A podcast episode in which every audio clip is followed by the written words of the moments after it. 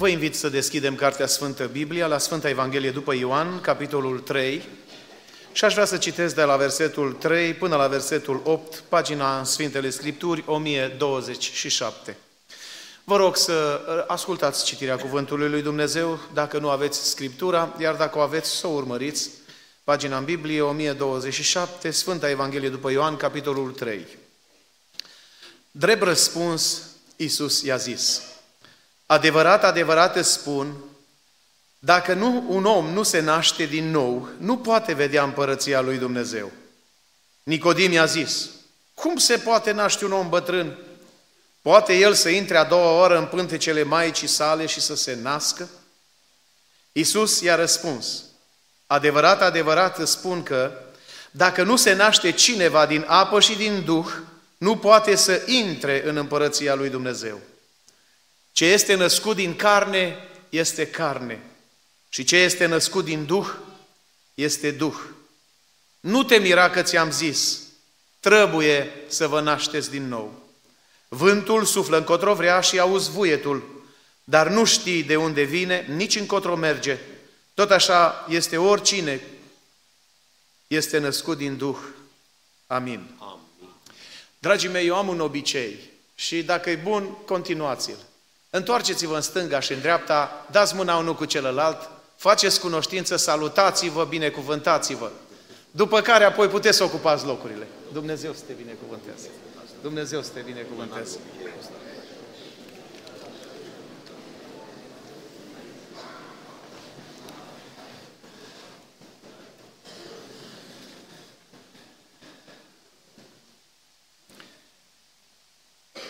Doresc să mulțumesc lui Dumnezeu pentru că în această seară mi-a făcut harul acesta de a fi în această biserică frumoasă. Este a doua oră când sunt uh, la dumneavoastră și vreau să vă mulțumesc foarte mult pentru invitația care mi-ați făcut-o încă pe când eram în Arizona, pe unul dintre cei mai înalți munți. Uh, făceam un walking acolo și am primit un telefon din partea uh, fratelui păstor Emanuel Fedur, mi-a făcut această invitație și fiind la înălțime m-am simțit onorat ca să răspund aceste invitații. Mă bucur foarte mult și mulțumesc foarte mult uh, bordului uh, pastoral. M-am bucurat să-l văd și pe fratele Romu Mocanu. Pentru mine, uh, fratele Romu Mocanu și cred că pentru mulți este, dacă vreți, un reper, în reper în slujire. Dumnezeu să-l binecuvânteze. Îl știu de mulți ani, încă de pe vremea când eram copil. Eu am crescut, de fapt, la țară, n-am crescut la oraș, ca poate mulți de aici. Am crescut într-un sat, cum spun unii, uitat de lume. Ă, dacă vă spun, cine știe, cine a auzit aici de Suciu de jos? Da, dumneavoastră ați fost, știu. Dar uh, acolo am crescut și nu îmi pare rău că am crescut acolo, chiar mă bucur că am crescut acolo și n-am crescut în New York, sau în Chicago sau în alte uh, părți, ci chiar mulțumesc lui Dumnezeu pentru locul în care uh, am crescut. Vreau să vă aduc salutări sfinte, salutări uh, din partea fraților, surorilor din Statele Unite, din Biserica Maranata, din Phoenix, Arizona. Uh, fratele Romeo Popovici transmite salutări familiei, în special să știți că vă iubește. De multe ori am vorbit cu Romeo despre Uh, biserici și cu atâta drag vorbea despre biserica de la Dej. Să ajungi odată la biserica din Dej. Și mulțumesc Domnului că uh, am ajuns în această seară. Salutări de la Biserica Muntele Sionului din Baia Mare, uh, bordul pastoral, frații de acolo știu că în seara asta sunt aici, vă transmit multe, multe salutări. Și fiind la început de an, eu vreau să vă citesc o urare. După fiecare strofă, nu după fiecare rând, după fiecare strofă să spuneți amin, dacă vreți să fie așa. Dacă nu vreți să fie așa, să nu spuneți nimic. Și atunci am înțeles. Dumnezeu atotputernic să vă dea zile senine și prin mila Lui să fie anul nou un an de bine. Fericirea și îndurarea zilnic să vă însoțească. Planurile cele bune Dumnezeu să le împlinească. Să vă fie anul acesta plin cu bucurii și pace în mantaua mântuirii Dumnezeu să vă îmbrace. El cel sfânt și atotputernic să vă toarne a lui iubire, cu măsură îndoită de belșug și fericire. niciun gând de neiertare să nu vă umbrească fața.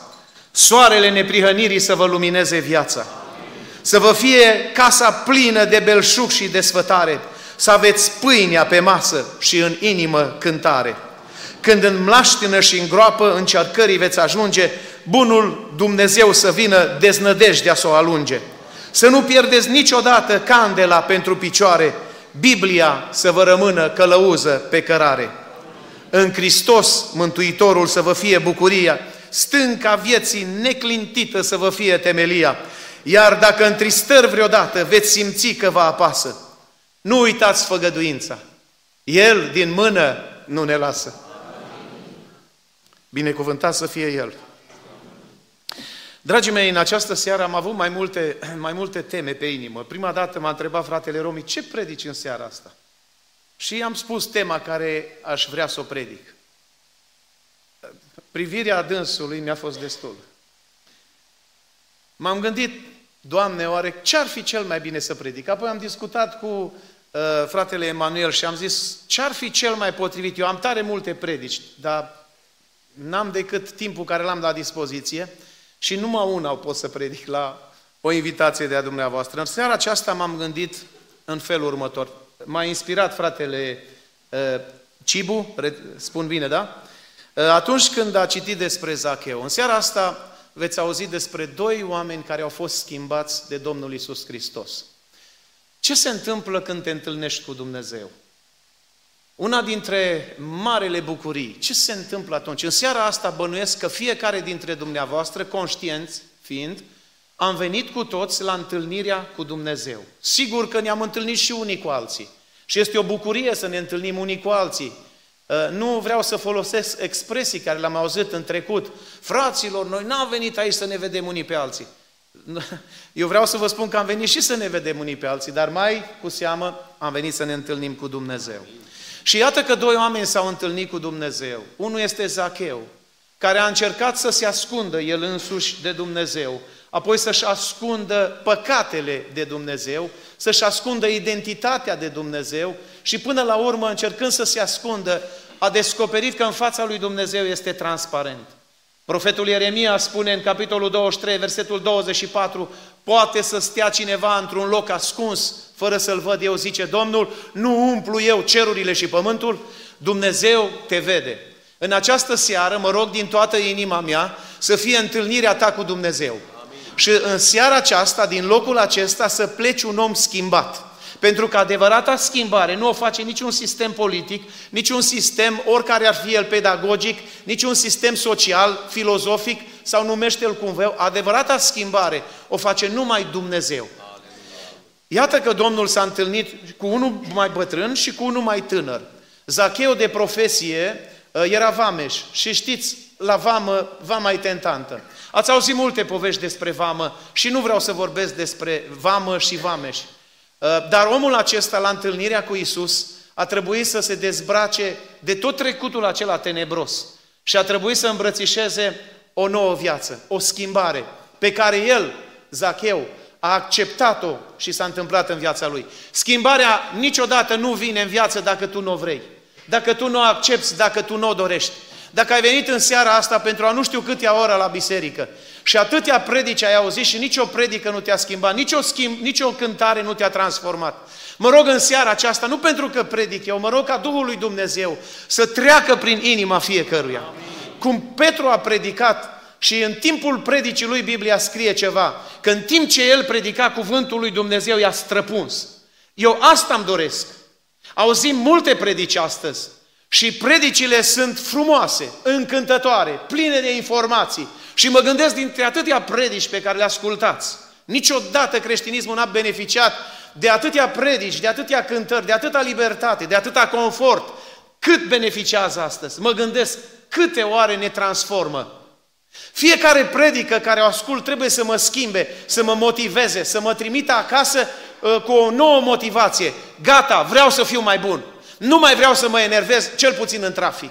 Nu mai vreau să mă enervez când ajung acasă și soția nu mi-a pus mâncarea sau soțul nu a adus atâția bani. Gata, vreau să nu mai fiu cu un debit verbal atât de puternic și să-l zdrobesc sau să o zdrobesc. nu mai vreau să mă cer, nu mai vreau să burfe, vreau să plec cu o, cu o dorință în inimă, vreau să lupt cu firea, cu firea pământească, să o înving în numele Domnului și să fiu mai bun. Amin?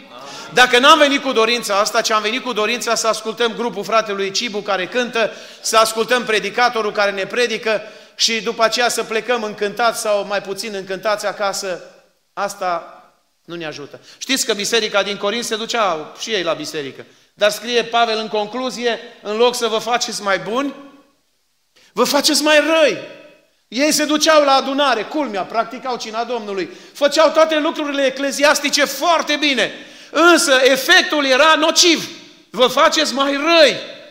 Biserica este locul unde vii să te faci mai bun. În această seară o să-mi intitulez mesajul Efectele exterioare ale nașterii din nou. Vedeți dumneavoastră, lucrările care le face Dumnezeu au efecte exterioare, vizibile. Există lucruri care le face Dumnezeu în viața noastră invizibile. Nu le ved, vede lumea. Dar există niște lucruri care odată făcute invizibil în interiorul nostru, ele au efect în exteriorul nostru. Bună oră! Domnul Isus vorbește cu Nicodim și îi spune așa. Ascultă, Nicodime, tu ești învățătorul legii, doctor în teologie. Tu, cel care spui altora, n-ai o siguranță a mântuirii. Învățătorule, aș vrea să fiu sigur că intru în împărăția lui Dumnezeu. Pe mine mă interesează și mă consumă tema asta teologică, soteorologică. Te rog frumos, învățătorule, explică și mie dacă eu pot să am o siguranță a mântuirii. De unde să știu eu că sunt mântuit? Pentru că legea lui Moise, Pentateuhu, aceste porunci pe care eu le-am auzit îmi spun așa, că dacă împlinesc nouă porunci și una numai nu împlinesc, îți vinovat de toată legea. Învățătorule, eu n-am o siguranță a mântuirii.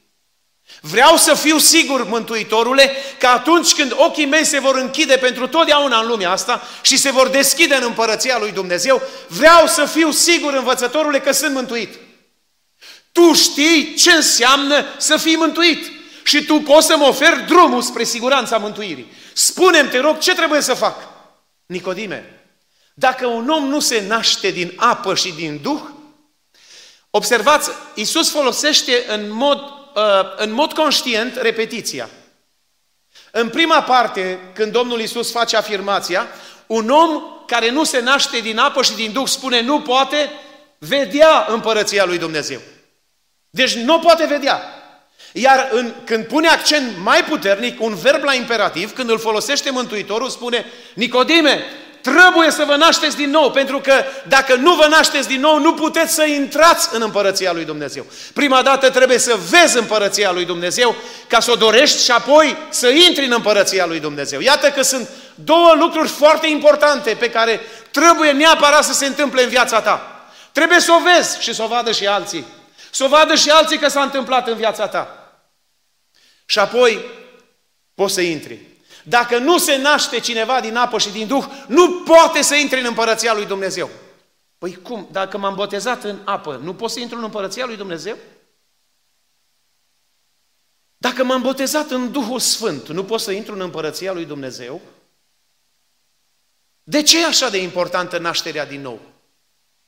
Știți, când într-o biserică, numărul celor duhovnicești este mai mic decât numărul celor firești, biserica este în declin. Generația noastră trăiește, din păcate, și n-aș vrea să jignesc pe nimeni, un declin spiritual.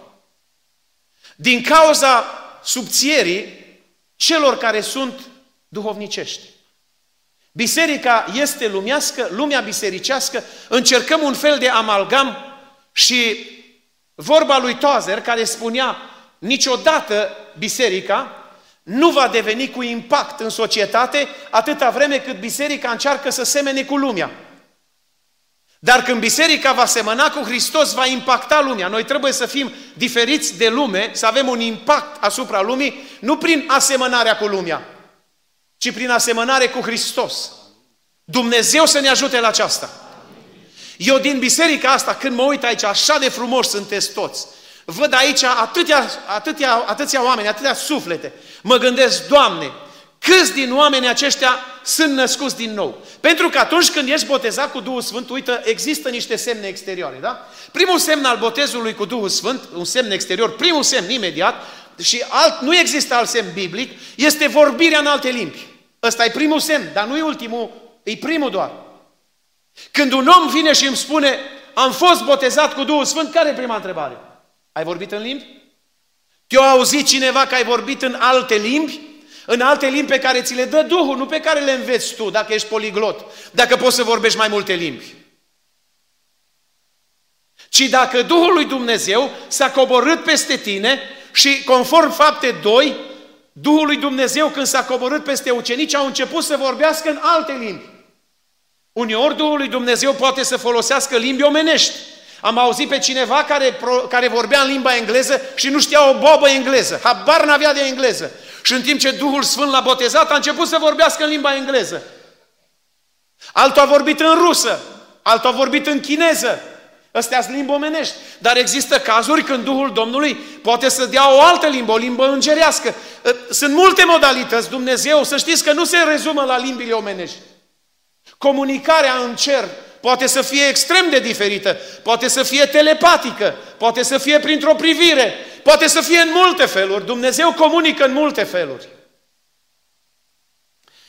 Însă, atunci când vorbim despre botezul cu Duhul Sfânt, un om care îmi spune că a fost botezat cu Duhul Sfânt sau este botezat cu Duhul Sfânt, în seara asta, în timpul stăruinței, primul semn este botezul cu Duhul Sfânt. Sigur, după aia urmează roada Galateni, uh, unde ni se spune roada Duhului din potrivă este, asta trebuie să se vadă toată viața, după aia sunt darurile, sunt slujbele în Corinteni, unde vorbește, dar există niște evidențe exterioare că omul ăla a fost botezat cu Duhul Sfânt. Când vorbim despre nașterea din nou, Există oare niște semne exterioare? De unde să știu eu că unul de aici, dumneata, sau de unde să știți că eu sunt născut din nou? Știți, de exemplu, că John Wesley, fondatorul metodismului, 10 ani a predicat fără să fie născut din nou. În timp ce mergea în America din Anglia, chemat ca să predice băștinașilor din America, acelor indieni, în timp ce era pe vapor, s-a stârnit o furtună foarte mare. Și în timp ce furtuna ă, aproape că lovea, izbea vaporul în care erau ei, ă, toată lumea fugea alertată pe puntea vasului într-o parte și în alta. Cei care aveau rău de, de mare cădeau acolo pe punte. La un moment dat el a nimerit într-un compartiment de acolo de pe punte și a intrat înăuntru. Când a intrat înăuntru o altă atmosferă, o atmosferă liniștită, calmă, ce s-a întâmplat? Măi, oameni buni, întreabă Wesley, agitat, alertat. Voi nu știți ce se întâmplă pe puntea vasului? Ba știm. Păi cum știți cum stați așa liniștiți? Și încă mai aveți chef să și cântați. Cânta o cântare. Cum stați voi așa de liniștiți aici, în cabina asta, când noi suntem gata să ne ducem înspre adânc, să naufragiem? Domnule, noi avem un Dumnezeu care ne poartă de grijă. Dintr-o dată, zicea, erau niște menoniți. Dintr-o dată, zice Wesley, m-am trezit. Eu, care predicam altora să fim liniștiți în furtuni, eu care spuneam altora despre dragostea lui Dumnezeu, eu acum am ajuns să mă îndoiesc, să mă agit, să mă alertez, m-am așezat lângă ei. Și aia a fost ziua convertirii sau nașterii mele din nou. Când m-am întors cu toată inima spre Dumnezeu. Dragul meu, poți să cânți în cor, Poți să cânți în grup, poți să, poate predici chiar și pe la Anvon, poți să fii în comitet, poți să fii și ordinat și să nu fii născut din nou. Știi când îți dai seama de nașterea din nou a unei biserici, că e o naștere bună, dacă există sau nu? Știi când? Îți spun eu, la adunarea generală. Vine adunarea generală foarte... Ați avut-o? Nu. Duminica viitoare. Nu, duminica viitoare e testul. Sunt unii care dacă îți născuți din nou, la adunarea generală îi vezi. Și îi vezi și pe aia nenăscuți din nou. Diferența între cei duhovnicești și cei firești, iată în ce reiese. Și am să prezint nu toate lucrurile, nu toate efectele nașterii din nou, ci doar patru efecte ale nașterii din nou. Primul efect al nașterii din nou este schimbarea gândirii. Dacă vrei să schimbi un om, dragul meu, prima dată trebuie să-i schimbi gândirea lui. Niciodată nu o să schimb mentalitatea românească până nu se schimbă gândirea. Poți să-l duci pe român, poți să-l duci pe american, poți să-l duci la școală, poți să faci ce vrei, să-l informezi, să faci doxă de carte. Dacă nu îi se schimbă gândirea, e grav. Un copil într-o biserică era foarte neastâmpărat. Și mereu sărea în sus. Mamă sa la un moment dat l-a prins de ureche și a zis, fii atent, dacă nu stai jos, îți rup urechea. La un moment dat, copilul stătea să mai uita la mamă sa, iar să mai uita în jos. Mamă, să știi că eu numai de frica ta stau jos. Dar în mintea mea, eu tot în picioare stau. Înțelegeți? Pentru că pe un om nu poți să îl schimbi forțat. Un sistem totalitarist, oricare ar fi el, când încearcă să schimbe omul forțat, omul de frică face ce face. Dar nu face că gândirea lui a fost schimbată. Iată, s-a citit despre Zacheu. Știți ce s-a întâmplat înainte ca Zacheu să se coboare jos din dud? S-a întâmplat o schimbare. Ce schimbare? A început să-i se schimbe mintea. Când Isus i-a rostit numele și i-a spus, Zachee, astăzi vreau să intru în casa ta. În fracțiunea de secundă, când i-a rostit numele, s-a schimbat ceva. A început să-i se schimbe gândirea. Cine i-a spus lui că eu sunt aici? Cine i-a spus lui cum mă cheamă? De unde știe el că n-am spus nimănui că mă ascund aici? O început să-i lucre mintea. Și în timp ce după ce s-a coborât jos, s-a dus înaintea Domnului tremurând. Doamne, zice, văd că Tu știi ce gândesc. Că Tu știi trecutul, Tu știi identitatea, Tu toate le știi. Nu mă mai spune la nimeni cât spun eu, mă mărturisesc aici, Doamne. Jumătate din averea mea nu e a mea, Doamne, nu e a mea. O dau săracilor, că nu mai știu, de la atât am luat că nu mai știu la cine să, la care să mă duc. Dacă să mă ierți, dau săracilor, Doamne. Am delapidat statul român, am făcut ce am făcut, am, delap- am înșelat pe atâția. Nu mai știu cum să dau, dar măcar dau săracilor. Mierta dacă dau săracilor. Și, Doamne, dacă îmi vine în minte vreo unul pe care l-am înșelat, știu ce spune legea. De patru ori îi dau înapoi. Iisus, Iisus nu i-a cerut asta. L-ați auzit pe Iisus să, să-i spună, Zache, ia vină încă, băi, șmechere, vină încoace că știu eu pe cât ai delapidat, știu eu pe cât ai înșelat, știu eu pe cât... I-a zis Iisus asta. Iisus i-a zis, Zache, dă-te jos de grabă, atât. În seara aceasta vreau să te cheme Dumnezeu pe nume. Și primul lucru care trebuie să ți-l schimbe Dumnezeu este gând... De ce trebuie gândirea noastră să fie schimbată? Pentru că noi am fost creați de Dumnezeu. Să nu credeți că noi suntem rodul evoluționismului științific, iubiți tineri. Noi n-am apărut din teoria Big Bang-ului, că s-a auzit cândva un Big Bang mare și am apărut noi. Noi nu, noi nu, ne-am, noi, noi nu ne-am transformat din maimuță, cum zice Darwin. Numai omul fără Dumnezeu merge spre maimuță. Dar noi nu suntem rodul evoluționismului. Noi am fost creați printr-o relație a lutului cu Dumnezeu. Dumnezeu nu numai că a zis, Dumnezeu a și făcut când a fost vorba de om. Dumnezeu s-a coborât în pulberea de tină, ne-a frământat, ne-a suflat în nări suflare de viață și astfel omul a devenit o ființă trihotomistă, trup, suflet și duh. Suntem coroana creațiunii lui Dumnezeu. Am fost creați să gândim ca Dumnezeu. Când a, părut, când a pătruns acel intrus transcendental în grădina Edenului, când a stat de vorbă cu femeia, i-a sucit mințile. Oare chiar a zis Dumnezeu? Au pus la îndoială cuvântul lui Dumnezeu. Dar Dumnezeu știe, adică Dumnezeu e tiran, că dacă veți mânca, veți fi ca El. Hotărât că nu veți muri. Și a schimbat toată mintea, adică această schimbare a minții sau decăderea minții înseamnă pervertire. Și mintea omului de atunci s-a stricat. Știți ce spune în Genesa, capitolul 6, versetul 5, când Biblia vorbește despre gândirea omului? Uite ce a văzut Domnul. Domnul a văzut că răutatea omului era mare pe pământ și că toate întocmirile gândurilor din inima lui erau îndreptate în fiecare zi numai spre rău. Că noi ne naștem cu această gândire pervertită din punct de vedere biologic.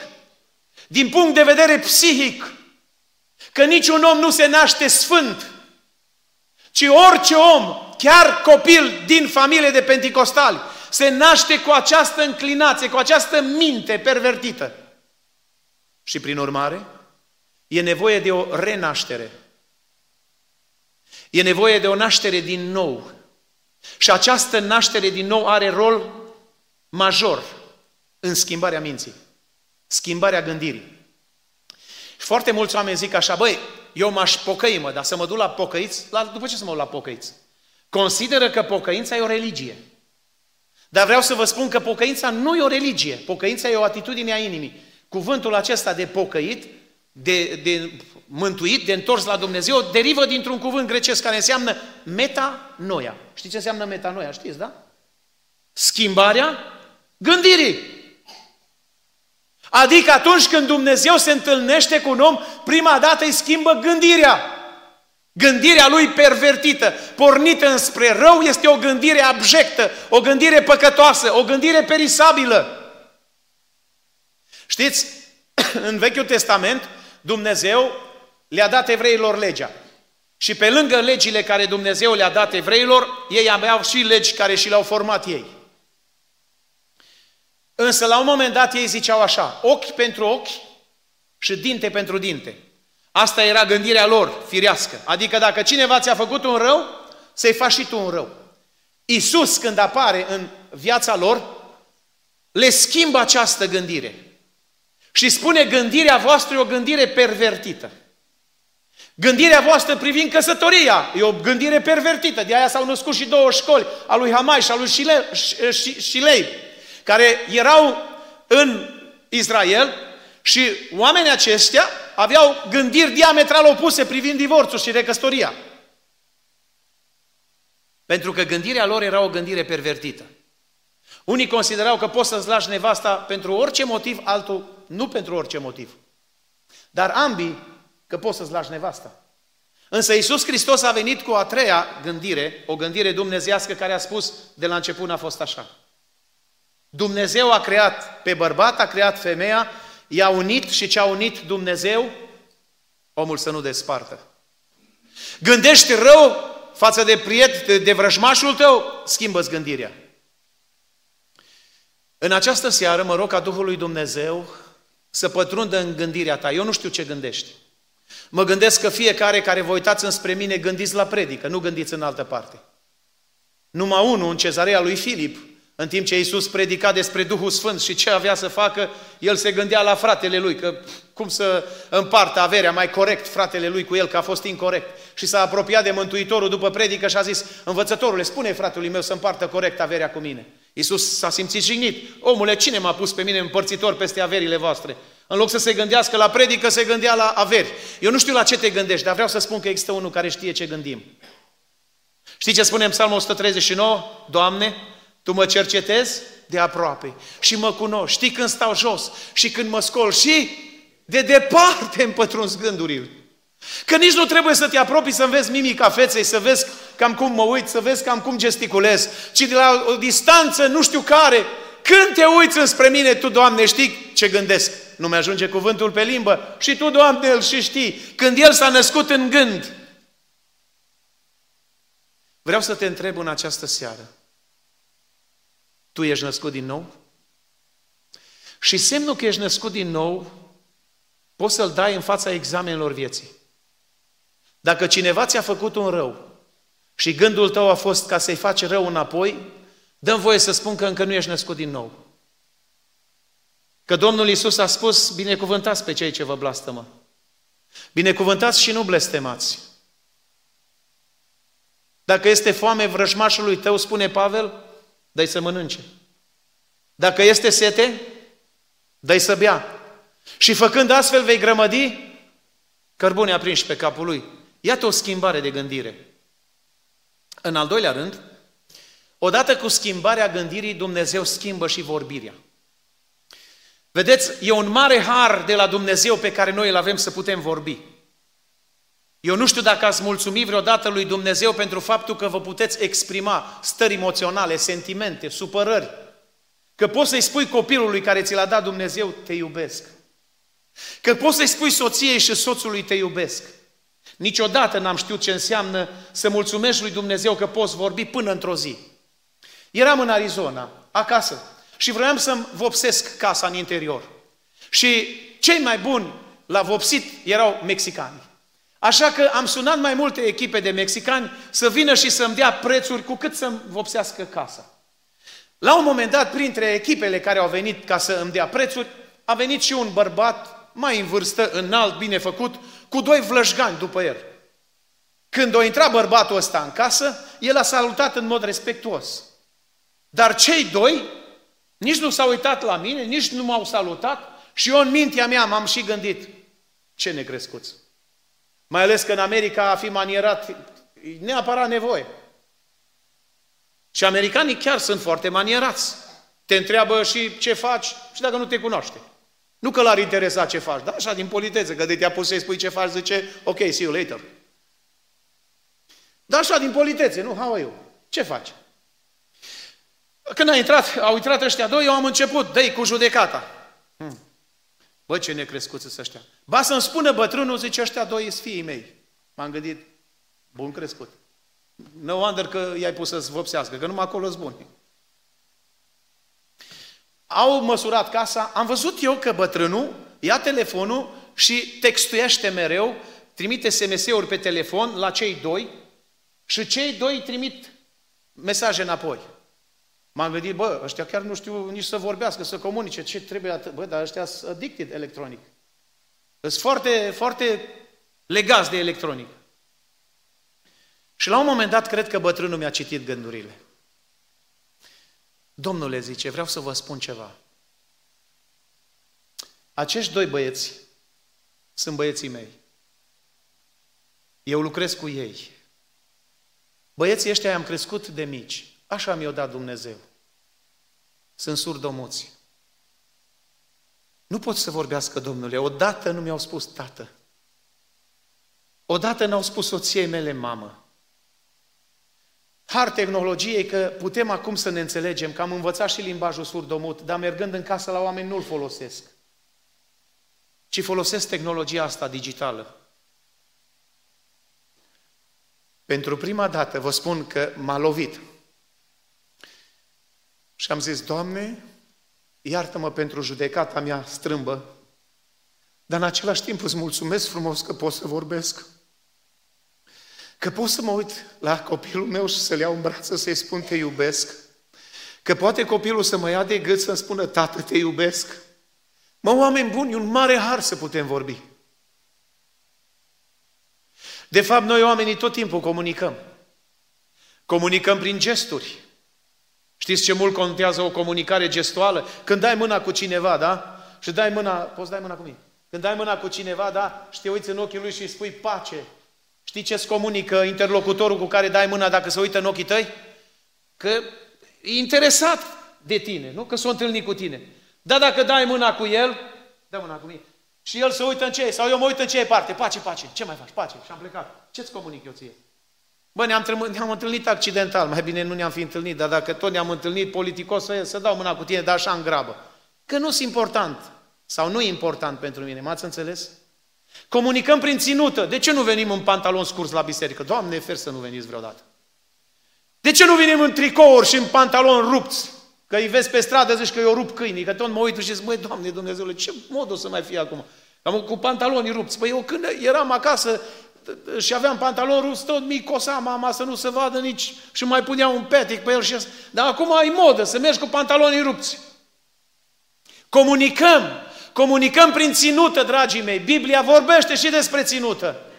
Am avut un mesaj la Baia Mare și mulți, pentru că am vorbit despre o ținută extravagantă, am primit, dar nu-mi pare rău. Asta spune Biblia, am spus ce spune Scriptura. Noi, ca și creștini, trebuie să ne deosebim de necreștini și prin ținută, prin îmbrăcăminte, pentru că transmitem mesaje. Când mă duc în America sau când vin, mă urc într-un avion și știți, întotdeauna mă uit la echipaj. Echipajul ăla, capitanul și cu subalternii lui care conduc aeronava, stewardezele alea, mă, toți sunt la patru ace, îmbrăcați când te uiți la ei. Păi da, dacă ar fi unul pletos, unul tatuat, unul în pantalon scurt și altul în tricou. Eu nu m-aș sui în avionul ăla, aș zice, cu ăștia nu ajungi nici să decolezi de pe pistă, da, să ajungi în Europa. Pentru că ținuta transmite mesaje. Transmitem mesaje. Și transmitem mesaje verbale. Întotdeauna, să știți, mesajele verbale pot să mintă, gesturile niciodată. Gesturile nu mint niciodată. Dumnezeu vrea să schimbe vorbirea. Știți, am auzit oameni, creștini fiind, care vorbeau atât de vulgar, care vorbeau atât de, de rău, de perisabil, de stricat, încât ți era groază să-i asculți. Nu m-au văzut. Însă când am apărut în fața lor, au muțit. Că nu mai știau ce să zică. Că acum noi am auzit, nu aveam dopuri în urechi. Și apoi, frate, vezi, iartă-ne, hai, te punem la masă, îți dăm orice, mi-ar fi dat și mașina, orice. Dragii mei, dacă te-ai întâlnit cu Dumnezeu și dacă ai trăit nașterea din nou, vreau să spun că vorbirea ta nu mai seamănă cu vorbirea unui om nenăscut din nou. Că nu mai poți vorbi glume proaste, că nu mai poți rosti cuvinte porcoase, că nu mai poți să vorbești cum vorbește lumea. Că vorbirea ta e o vorbire schimbată. Știți ce a spus lui Petru, chiar și atunci când se blestema pe sine și zicea, eu nu-l cunosc, nu l-am văzut niciodată. Știi ce a zis unul? Taci din gură, că și vorba te dă de gol. Adică timbru vocal, se vede că ai umblat cu Isus. Știți ce au spus farisei și cărturari atunci când Petru predica Evanghelia și când le spunea despre faptul că cel de la poarta frumoasă a fost vindecat în numele lui Isus și că nu pot fi opriți să vorbească în numele Domnului. Ce au priceput ei? Că ăștia fusese cu Isus. Pentru că atunci când umbli cu Dumnezeu, timbru vocal, felul cum vorbești, ceea ce vorbești trebuie să denote că ești născut din nou.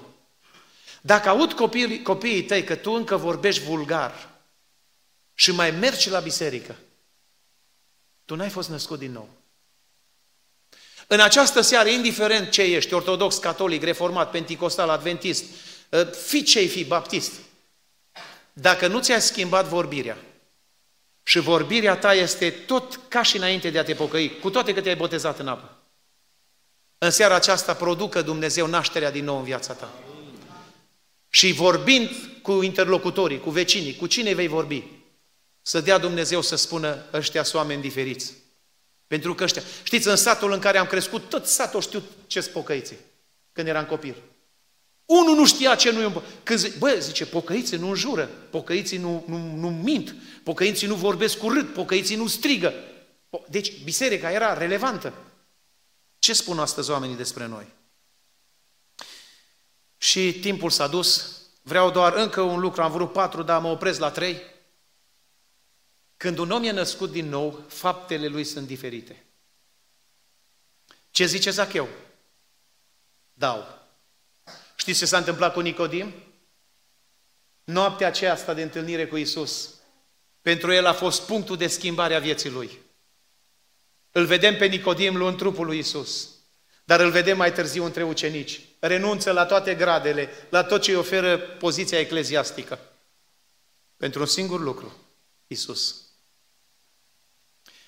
Noi avem în, carte, în Biblie o carte și cartea asta poartă numele de Faptele Apostolilor. Dacă faptele noastre nu seamănă cu faptele apostolilor, nu suntem născuți din nou. Aș vrea în această seară Dumnezeu să ne schimbe faptele. Noi nu suntem mântuiți prin fapte. Noi suntem mântuiți prin Isus Hristos. Dar un om care s-a întâlnit cu Dumnezeu are faptele lui Hristos seamănă cu Isus Hristos. Pe vremea când eram copil, bunicul meu mi-a povestit o întâmplare și cu asta o să-și închei.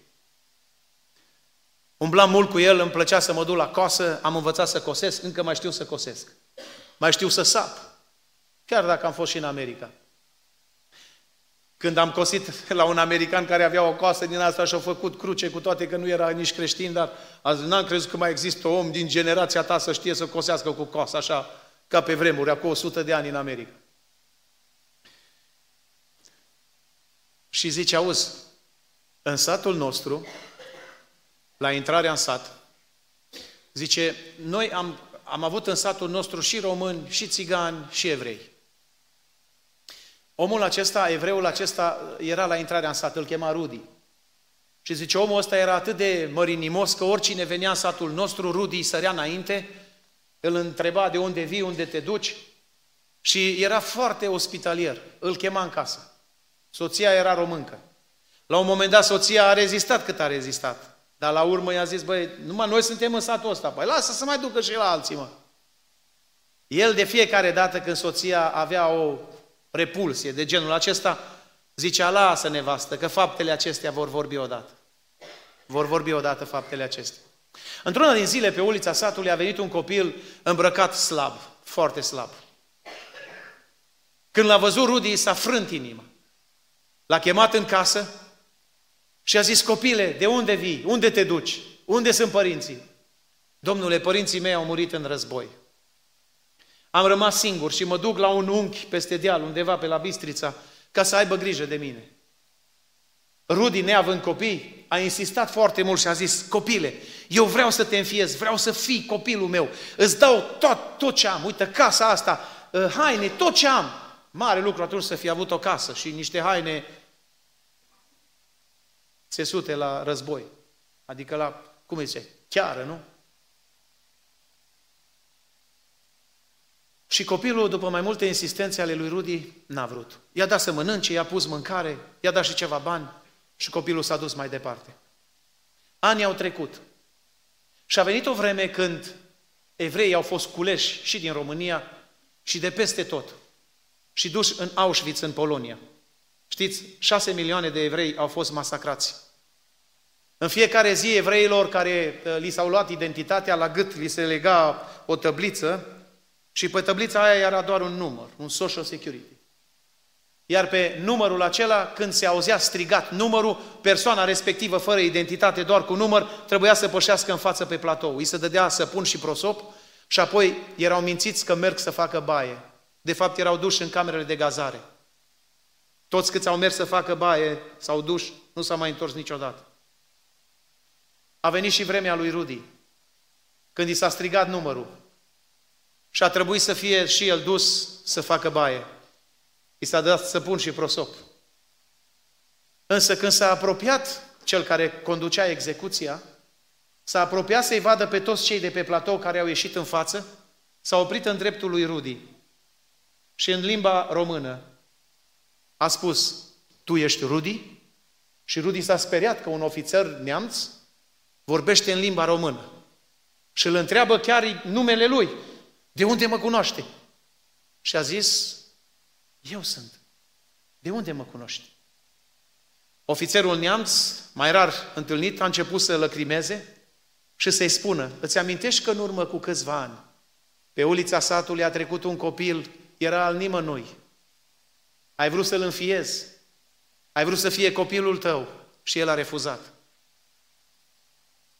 În timp ce veneam înspre rude, m-au prins armata germană. M-au dus la școala de ofițeri în mod forțat, am învățat limba și am ajuns acum să fiu ofițer în armata germană. Sunt aici, în lagăr și am autoritate. Aș vrea să spun, Rudi, că astăzi eu am puterea să te trimit să faci duș ca ceilalți sau te, să te trimit acasă. N-am uitat de ce ai făcut atunci. Vreau să te trimit acasă. Unde-i soția ta? Între bărbați și femei era un gard care despărțea bărbații de femei. Și a indicat, este dincolo. Am să o caut și am să o eliberez și pe ea să meargă acasă. Spune că Rudi s-a întors din poziția aceea de discuție cu ofițerul înspre gard și a strigat cât l-a ținut gură. Ți-am spus, nevastă, că faptele acestea vor vorbi odată? Singurul român, evreu, care s-a întors acasă. Ceilalți nu s-au mai întors. Dragul meu, faptele noastre vor vorbi odată. Înțelegeți de ce Isus a accentuat nașterea din nou mai mult decât orice altă schimbare religioasă sau în cadrul ecleziastic? Mai mult decât ordinarea, mai mult decât în comitet, mai mult decât în cor, mai mult decât în predică, mai mult decât orice. Important e, oameni buni, nașterea din nou. Poate te-ai născut în familie de penticostal și zici, dacă tata, mama au fost penticostal, mă botez, că oricum trebuie să mă botez, că am trebuie să mă însor, să mă mărit și eu. Dar n-ai trăit procesul nașterii din nou. În seara aceasta, aș vrea să facem o rugăciune, permiteți? În rugăciunea aceasta aș vrea să-i spunem Domnului, Doamne, vreau să văd și să intru în împărăția Ta. Pentru asta îți cer un lucru, în seara asta aici și acum, că nu știu dacă mai ajung la Baia Mare, că nu știu dacă mai ajung acasă. Îți cer în seara asta, naște-mă din nou. Apa e cuvântul lui Dumnezeu. Conform Efeseni, capitolul 6, unde Apostolul Pavel spune despre biserică că Isus a curățit acesta, această biserică cu botezul în apă, adică cuvântul lui Dumnezeu. Iar Duhul este Duhul lui Dumnezeu, Duhul Sfânt. Când pătrunde cuvântul acesta pe care trebuie să-l crezi și cu Duhul lui Dumnezeu în viața unui om, acel om imposibil să nu se schimbe. Imposibil să stea pasibil la o schimbare și să zică pe mine nu mă interesează. Eu mă duc cum am venit. În seara asta vreau să nu mai pleci cum ai venit. Vreau să lași cuvântul lui Dumnezeu să te pătrundă până în ultimul atom al ființei tale. Vreau să-L lași pe Dumnezeu să schimbe gândirea, vorbirea, să schimbe faptele, să schimbe și obiceiurile, că ăsta era al patrulea lucru care vreau să spun, să schimbe obiceiuri. Ai, ți-ai format un obicei sau obiceiuri, obiceiuri care nu sunt după voia lui Dumnezeu. Duhul lui Dumnezeu poate să schimbe obiceiurile, cum i le-a schimbat lui Saul din Tars. I-a schimbat toate obiceiurile, cum i le-a schimbat atâtor alții din Noul Testament. El poate să schimbe și obiceiurile tale. Spunea, a dat așa de frumos, unul din uh, scriitorii ruși, Zice, l-am întâlnit pe Dumnezeu ieri, alaltă ieri, și zice, ce am constatat, că m-a născut din nou. Și cum am constatat eu asta? Lucrurile pe care le-am iubit înainte am început să le urăsc. Îmi plăcea înainte să beau, îmi plăcea înainte să mă distrez, îmi plăcea să curvesc, îmi plăcea să fac. Și am început acum să le urăsc. Și lucrurile care le-am urât înainte, adică să n-aud de Biblie, să n-aud de rugăciune, să n zice, am început să le iubesc. Asta înseamnă naștere din nou. Aș vrea să-L rugăm pe Dumnezeu să o facă. Poate ai venit, sau de 20, de 30, cine știe de câți ani vii la biserică. Și încă n-ai trăit nașterea din nou. Dacă vrei să vezi și să intri în împărăția lui Dumnezeu, haideți să-L rugăm pe Dumnezeu seara asta să o facă. Ridicați înaintea Domnului să facem această rugăciune. Amin.